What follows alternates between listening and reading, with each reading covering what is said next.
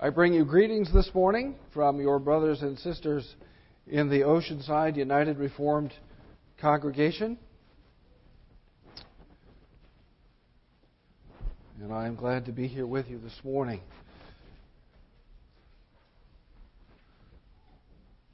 Our passage the, from God's Word comes this morning from the Gospel of Mark, chapter uh, 12. And we'll start at, at verse uh, 28, and we'll go to the end of the chapter.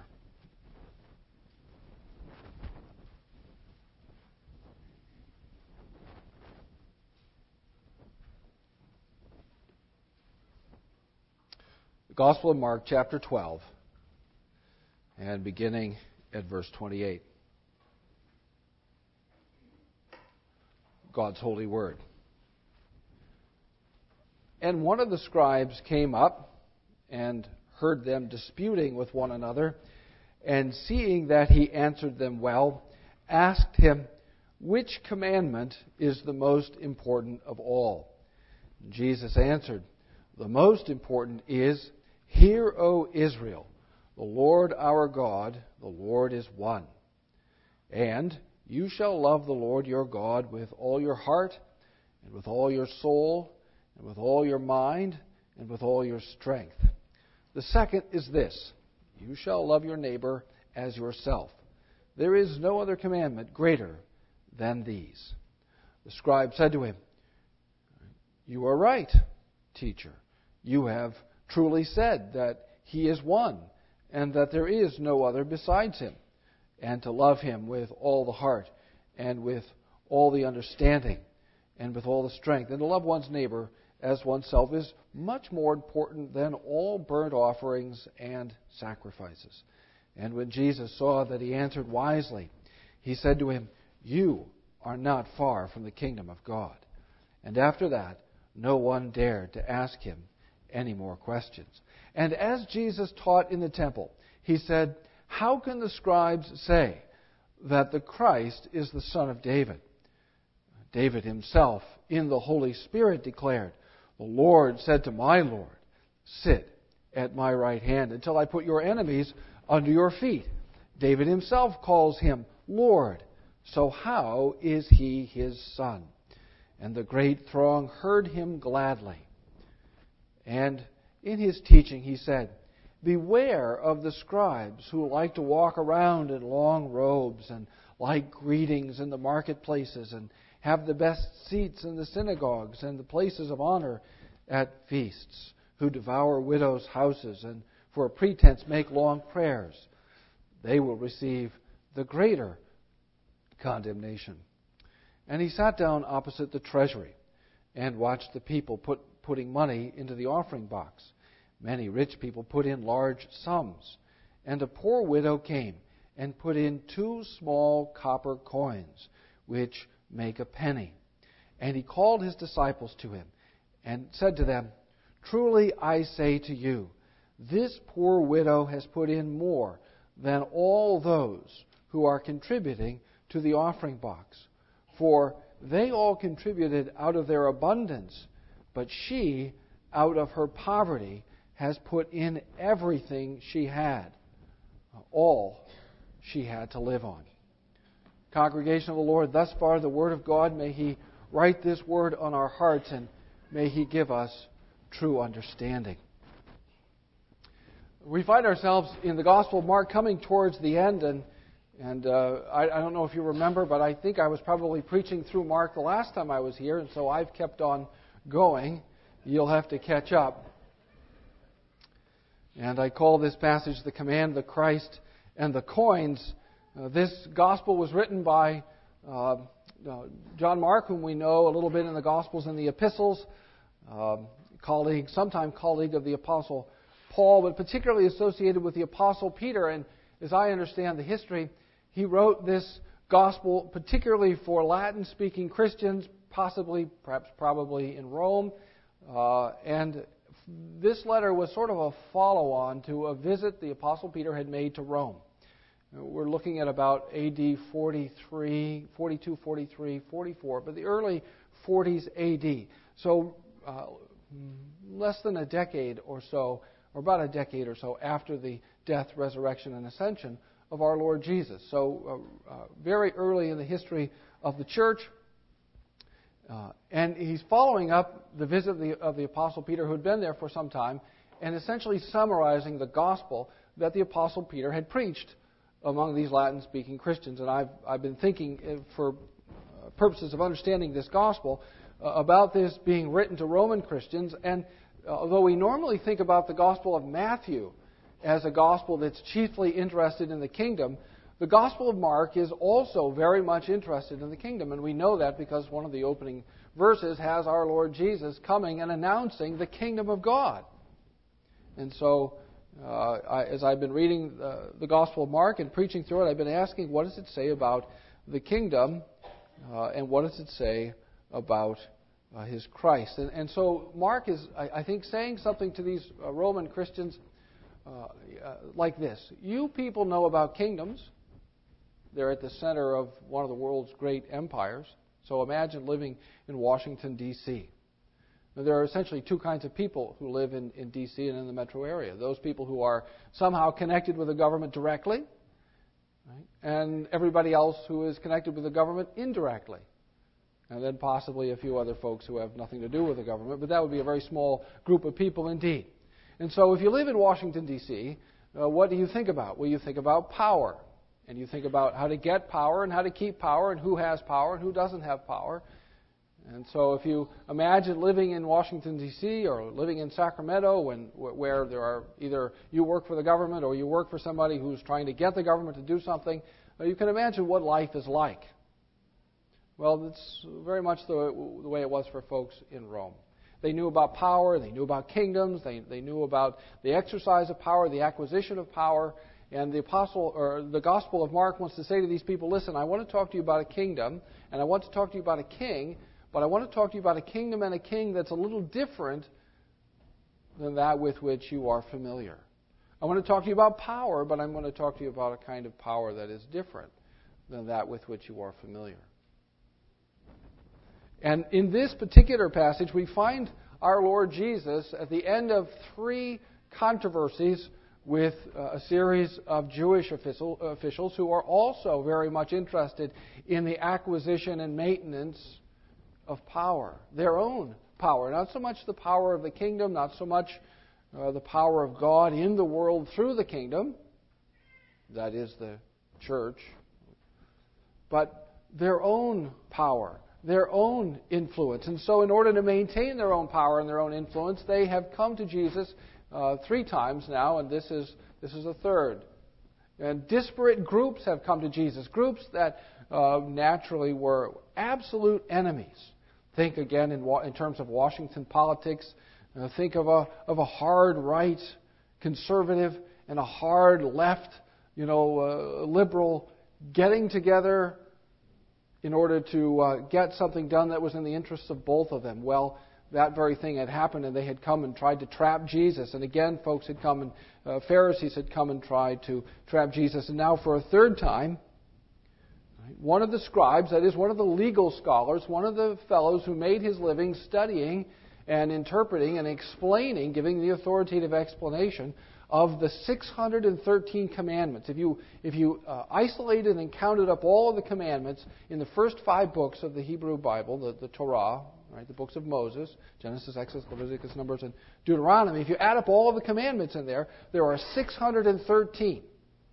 And this fellow's job was to give the authoritative explanation of those 613 commandments. How do they apply? What does it mean? What, what can you do to keep from breaking the law? What constitutes a breaking of the law? How can you break the law in some cases without being seen to be breaking the law? Was one of the things that, that, that they did. They wouldn't admit doing that, but that's in fact what they did. They had all kinds of rules for, for example, the Sabbath. And of course, the, the, Sabbath is a divine institution. There's nothing wrong with the Sabbath, but they had it set up so that you could look like you were keeping the Sabbath and not keep the Sabbath at all. For example, you could set down a bedroll a certain number of paces from your home, and that was your new home. And so they had set up a certain number of steps you could take on the Sabbath. And so you could go, uh, let's say, a thousand paces. I don't know. I don't remember how many it was. It doesn't matter. They would take a certain number of paces, lay down a bedroll. This is now my home. Well, you got now you have a second home. So now you can go a certain number of paces from that home. Well, you can see you do that uh, for three or four, you know, uh, weeks, and pretty soon you can go as far as you want, and you're keeping the Sabbath. It's a beautiful thing when you got the law all wrapped up, you've figured it out, and, and you're in control of it. It's no longer in control of you, you see. So one of these fellows comes to our Lord Jesus, and, and uh, he, he's been watching this discussion. And in fact, um, our, our uh, English translations are uh, maybe not as clear, in some, at least in this case, as, as we might like. He, he's been watching these debates.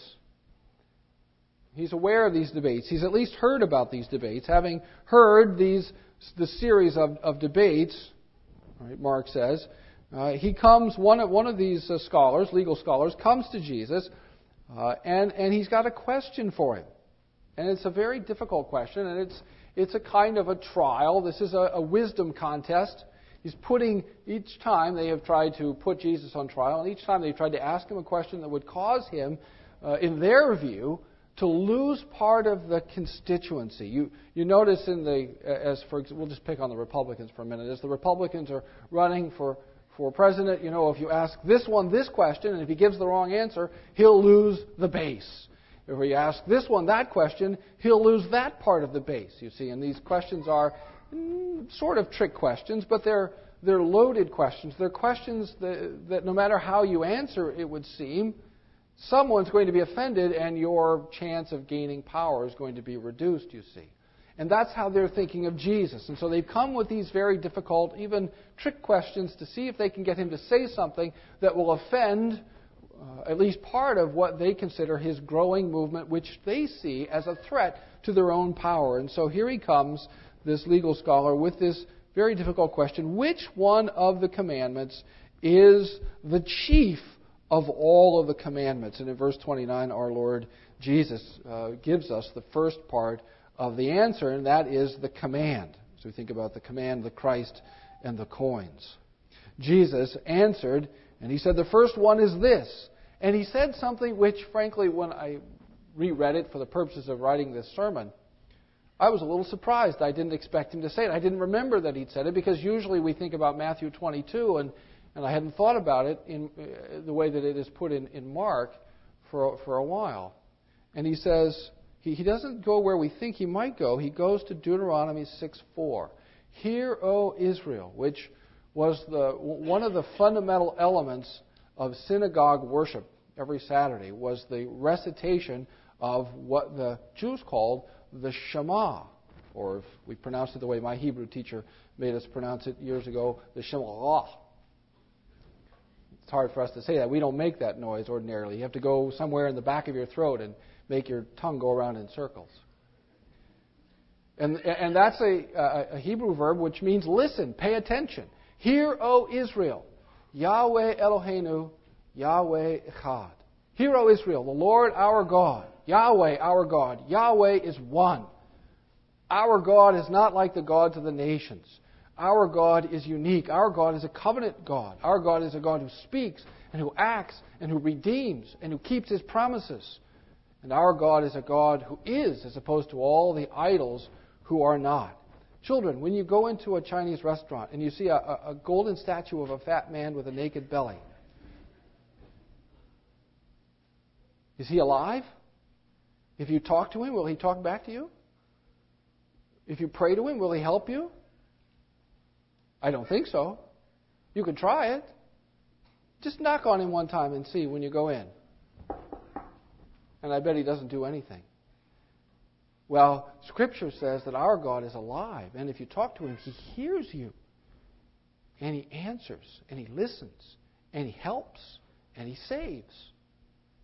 Our God is different because our God is an actual God as opposed to all those who are not gods.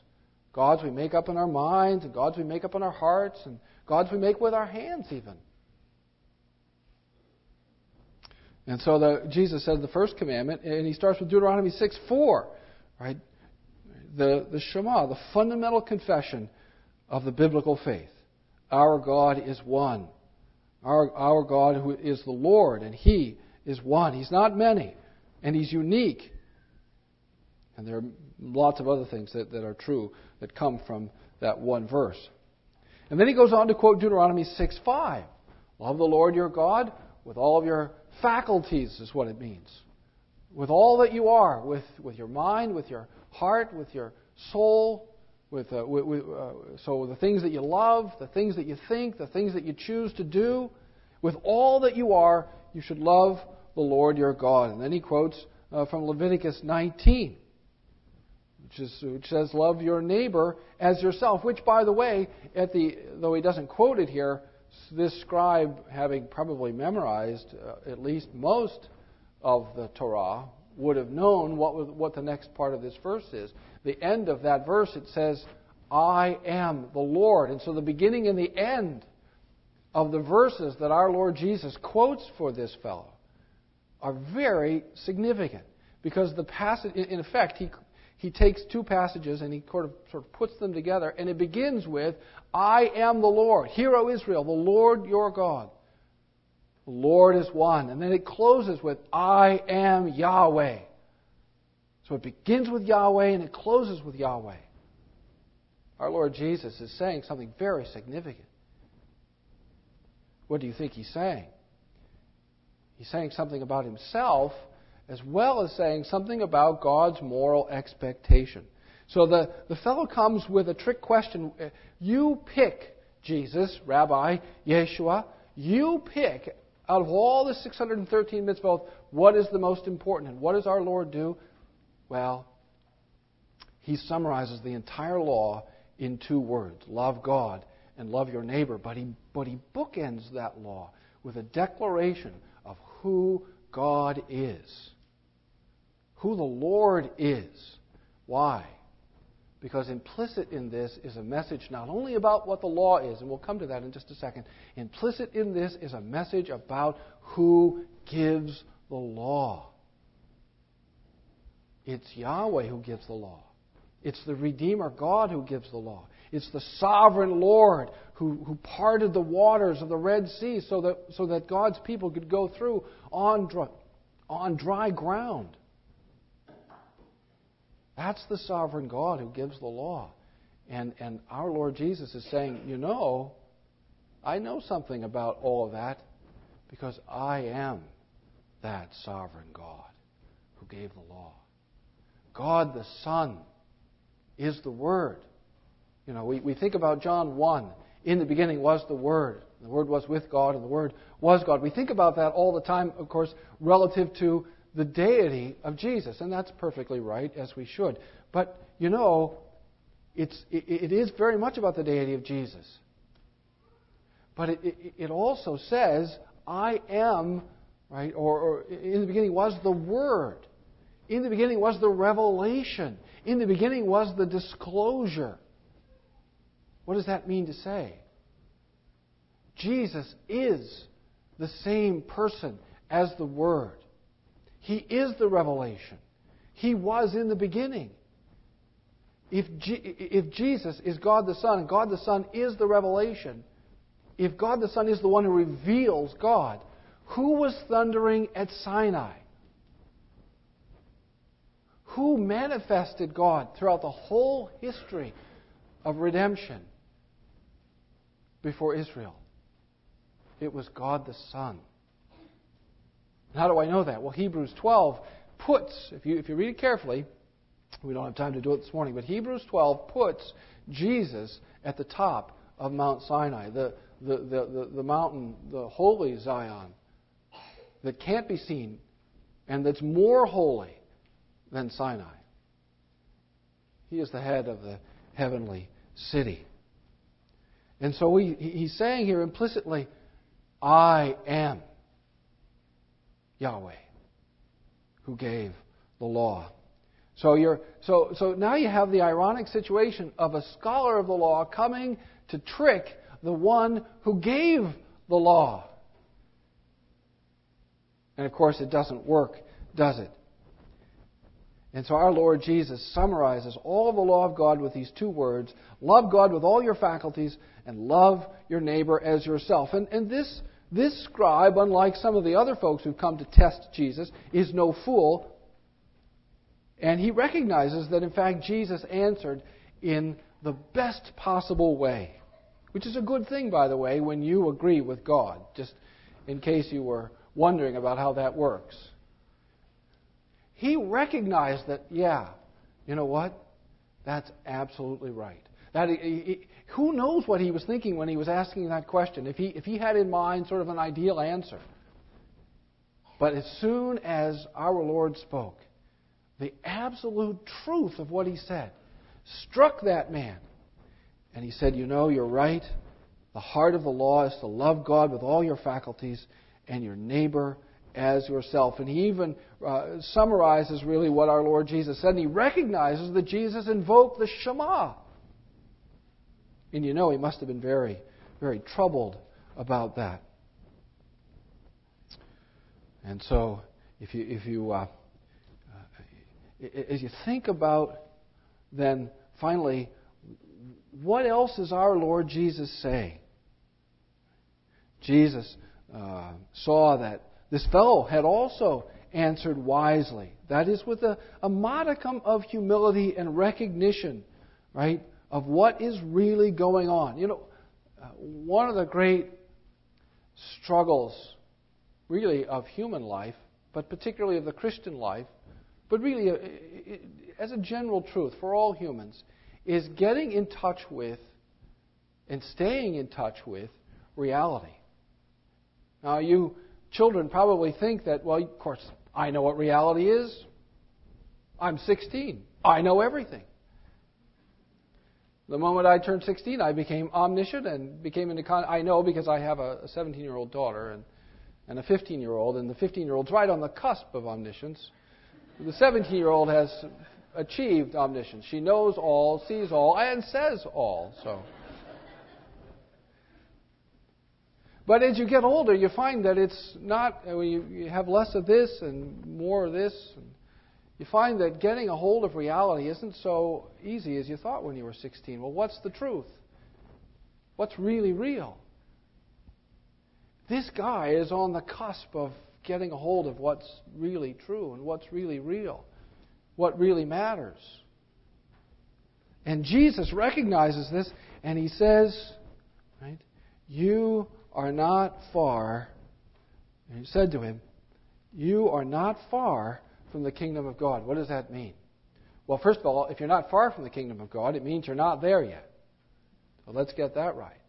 But what does it mean to say you're not far from the kingdom of God? You're just on the cusp of it. You're just on the outside of it. Well, what he means to say is what we say in the Heidelberg Catechism.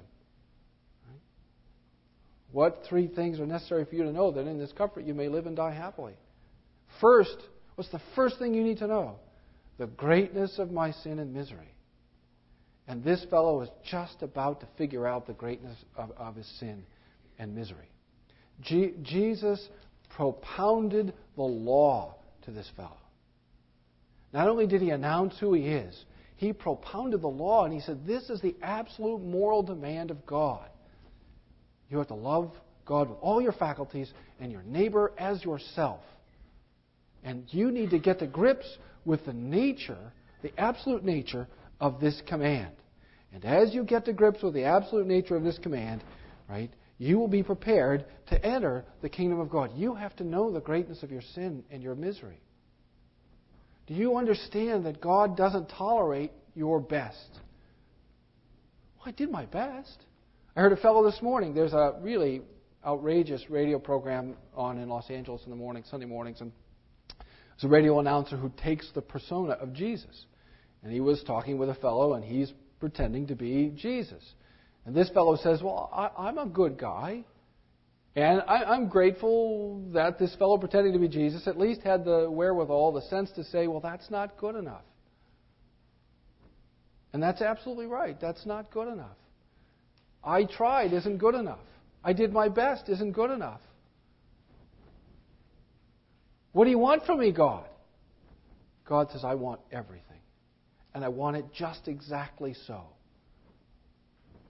And that's the first step to getting to grips with reality is knowing that. He needs to know where he is. And, and the scribe is close. He says, Look, I understand that to, to obey is better than sacrifice. And Jesus says, Then obey, is what he's saying. And then as you try to obey and as you try to do what the Lord, what, what, what the Lord requires of you, you come to understand that you can't do it. And that that's why, implicitly, Jesus is saying, that's why I am here. All right, what's the next thing Jesus says?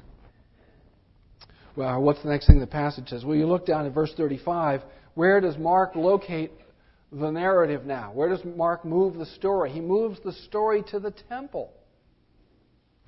And Jesus is teaching in the temple, and he begins now to respond to these scribes and these Pharisees. And he says, How can these legal scholars, these scribes and Pharisees say, but, to, but he mentions the legal scholars, the scribes, how can they say that the Messiah, the Christ, the anointed one, is the son of David? They, they were, he's challenging their assumption about that for which they were looking.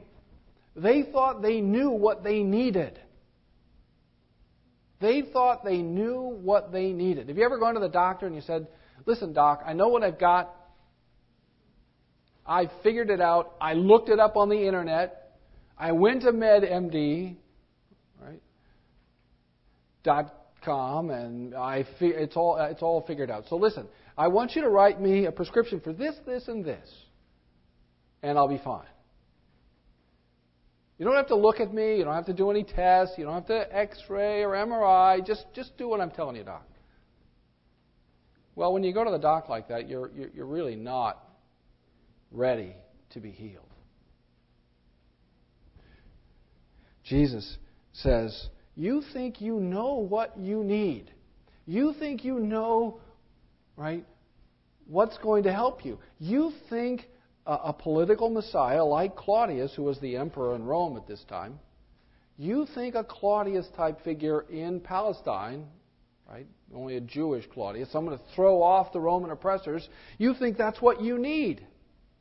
And that's why you talk about the, the Messiah as a son of David. And of course, it's true that the Messiah would be a true son of David. And God had promised that a seed of David, a son of David, would always be on the throne. That's true.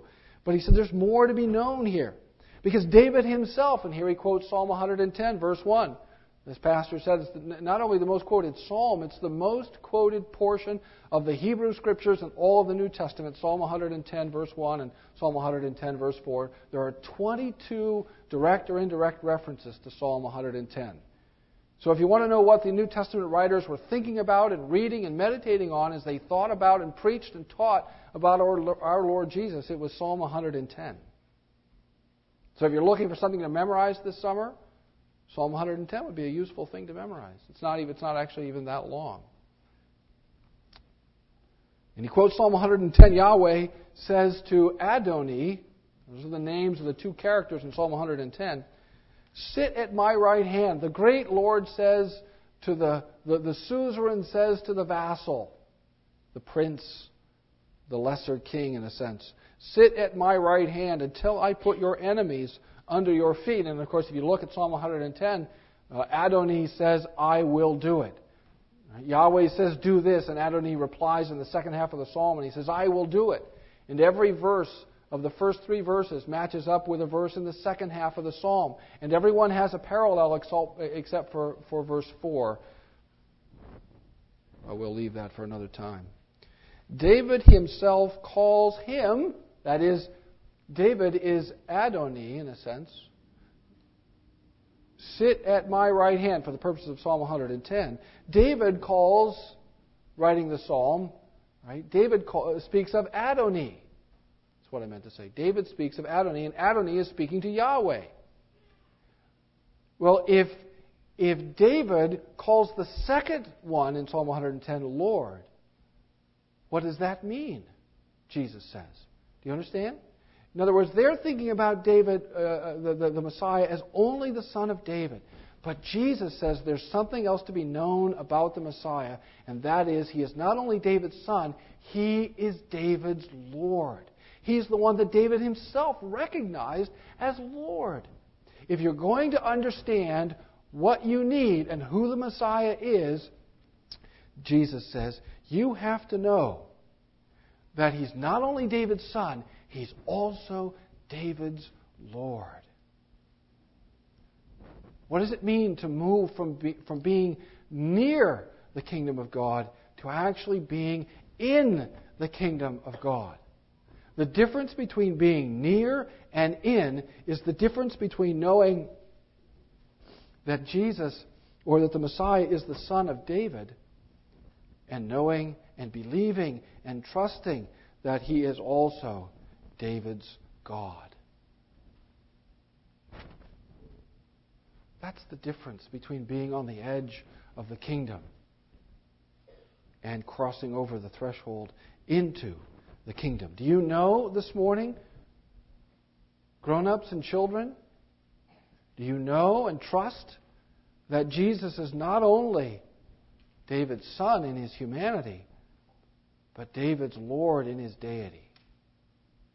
And have you put your trust in him this morning?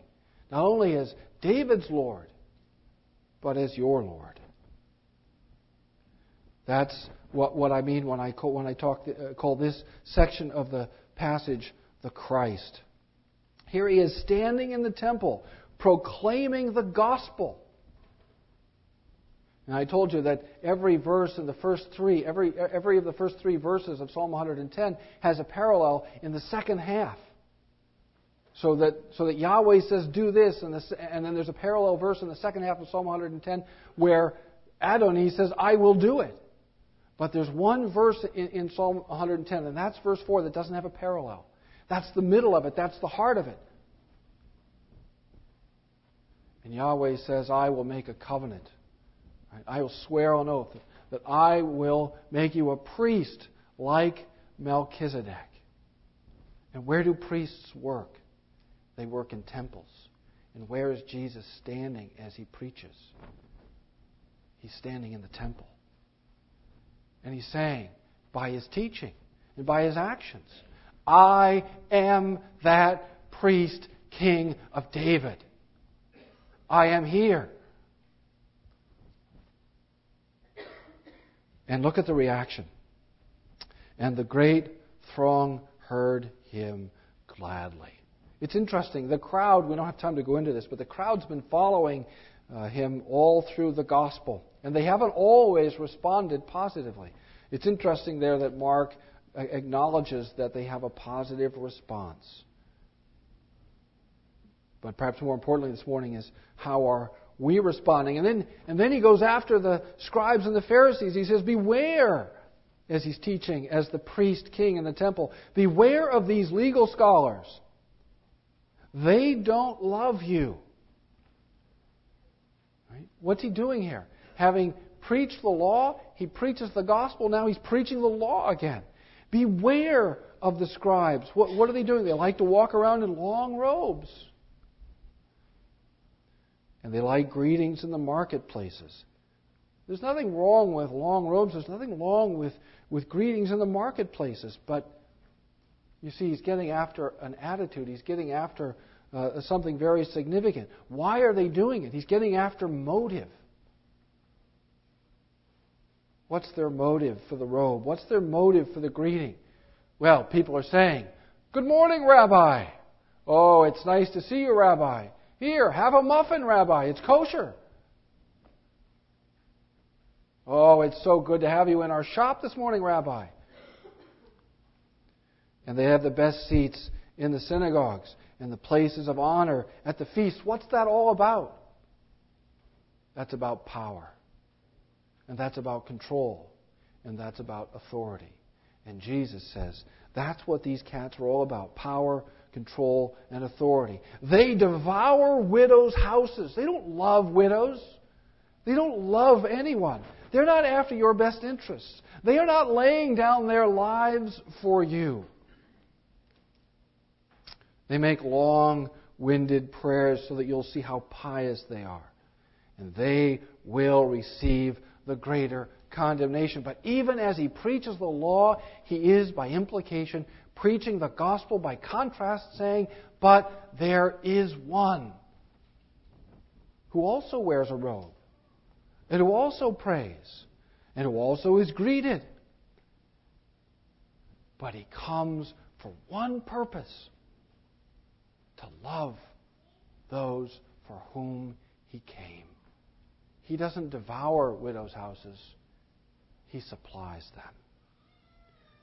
That's the Christ. And finally, and, and finally, we come to the end of the passage, verses 41 through 44. Not only then do we see the, something about the command and something about the, the Christ, but we see something else. And that is, I think, uh, uh, he's, he's talking to us about the nature of what it is to be in the kingdom. What does it look like for those who have entered into a relationship by faith, a saving relationship, a justifying relationship by faith with the Messiah? How do you know? What does it look like? And I think he's answering that question here, verses 41 through 44. A lot of writers don't get the connection here with the rest of these uh, of the uh, rest of this passage, starting in verse 28. And oftentimes it's been treated as an appendix, but it's not an appendix. It's absolutely essential to what Mark is saying, and, and implicitly then, or by connection what our Lord is saying. Verse 41, and he, and he, Jesus, sat down opposite the treasury. So he's, he's been teaching in the temple, and now we find him sitting down opposite the treasury. This is a very deliberate act. He's positioning himself to do something significant, to make a point. Jesus never did anything randomly. Jesus never did anything randomly during his ministry. Everything he did was strategic was, was, was intentional and carried with it a message. So he sits opposite the treasury. And he's watching people, just, just sitting there on his haunches, watching people put money in the offering box. And, and many people are coming up, wealthy ones are coming and putting great sums of money in the offering box. And of course, you know how that works in human society in, again, when it comes to power, when it comes to politics, when it comes to influence, who gets to have a say in things? Who gets to run things? It's the one who puts the biggest shekel, right? The largest number of shekels in the box often. They are the ones who get to say. They are the ones in, in earthly institutions and too often in churches. They are the ones who get to say who's who and what's what. And then look at verse 42. And a poor widow came, and she put in two small copper coins. Now, those coins are little tiny coins. In fact, they were so tiny that you couldn't even read the printing on them, the, the, the, the stamped lettering on them. They were something like an eighth of a penny. They were worthless. How many of you now today will bend over to pick up a penny?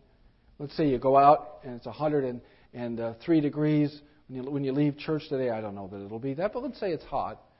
And you go out and there's a penny on that black pavement out there, that tar. You're going to bend over and pick that up, or you're going to let it go?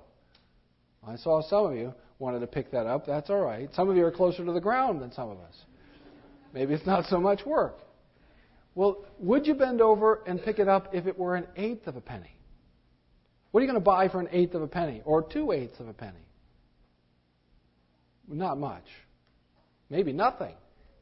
I can't. I don't know any place where they'll sell you anything for two eighths of a penny, and that's what this woman put in. Almost nothing. And and he calls his disciples. He's watching because he knows what's going to happen. He knows this woman comes. He knows this woman's going to put this in, and he calls his disciples over and he says, "Come here. I want to. I want to show you something. I want to talk to you. I want you to see Right? Remember, remember the, the first cat who came and he had a smart aleck question? And then the second cat, he had a smart aleck question. And then this guy, he's a little more pliable, and, but he had a smart aleck question. And they all think that they understand the kingdom of God. But he says, let me show you who really understands the kingdom of God. Let me show you, men, who gets it. I say to you, Amen, Amen, I say to you, this poor widow who put in more than all those who are contributing to the offering box. What she put in is worth more than all the $100 bills. Why? And our, our text lets us down again a little bit at the end here. What the text actually says is she put in everything. What it, what it says literally is, right? She put in what, whatever she had. Uh, she put in, the, and the last words of the text are, she put in her whole life.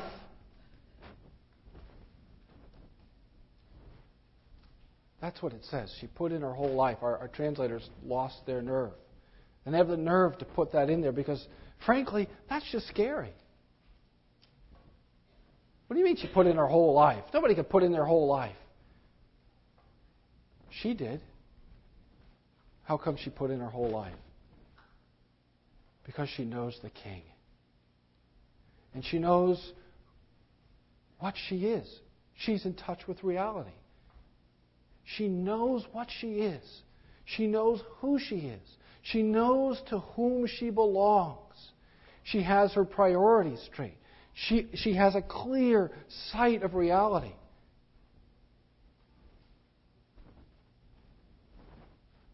What is your only comfort in life and in death? That I am not my own, but I belong body and soul, life and in death, to my faithful Savior, Jesus. That woman understood that. She's not in the kingdom because she put in those two small, ridiculously worthless coins. Even in the first century Palestine, they were worthless. And I've seen them actually. What she put in was her whole life because that's all she had. And why did she dare put in all she had? Because everything she had had been bought with a price by the Messiah, priest, king, the prophet, priest, and king. She was already looking forward to his death and his resurrection. She was already a citizen of his kingdom. And she had no doubt that if she gave him everything, he who was going to give his everything would give everything to her. That's how the kingdom works. That's what it means to be in the kingdom. That's what it means to trust the Christ of the kingdom. That's what it means as a consequence of the, the love and obedience and righteousness and death and resurrection of the King of the kingdom to commit oneself to following the commands of the kingdom. May God grant us grace to see things the way that widow saw things. And may He do so by His Holy Spirit. In the name of the Father, and the Son, and the Holy Spirit. Amen. Let us pray. Almighty God and merciful Father, as we come before you this morning, having meditated on your word, we call on you in the name of Jesus, our Savior and your Son, who laid down his life for us. And we pray that this morning you may once again renew our hearts in trust, in confidence, and devotion to Him who loved us so much. And may you work in us, O Lord, uh, faith that takes us over the boundary and into the kingdom and having, having been made citizens of the kingdom by your grace alone, through faith alone in the Savior alone, may you give us grace, O Lord, to see things as clearly as that widow. For we ask it in the name of Jesus. Amen.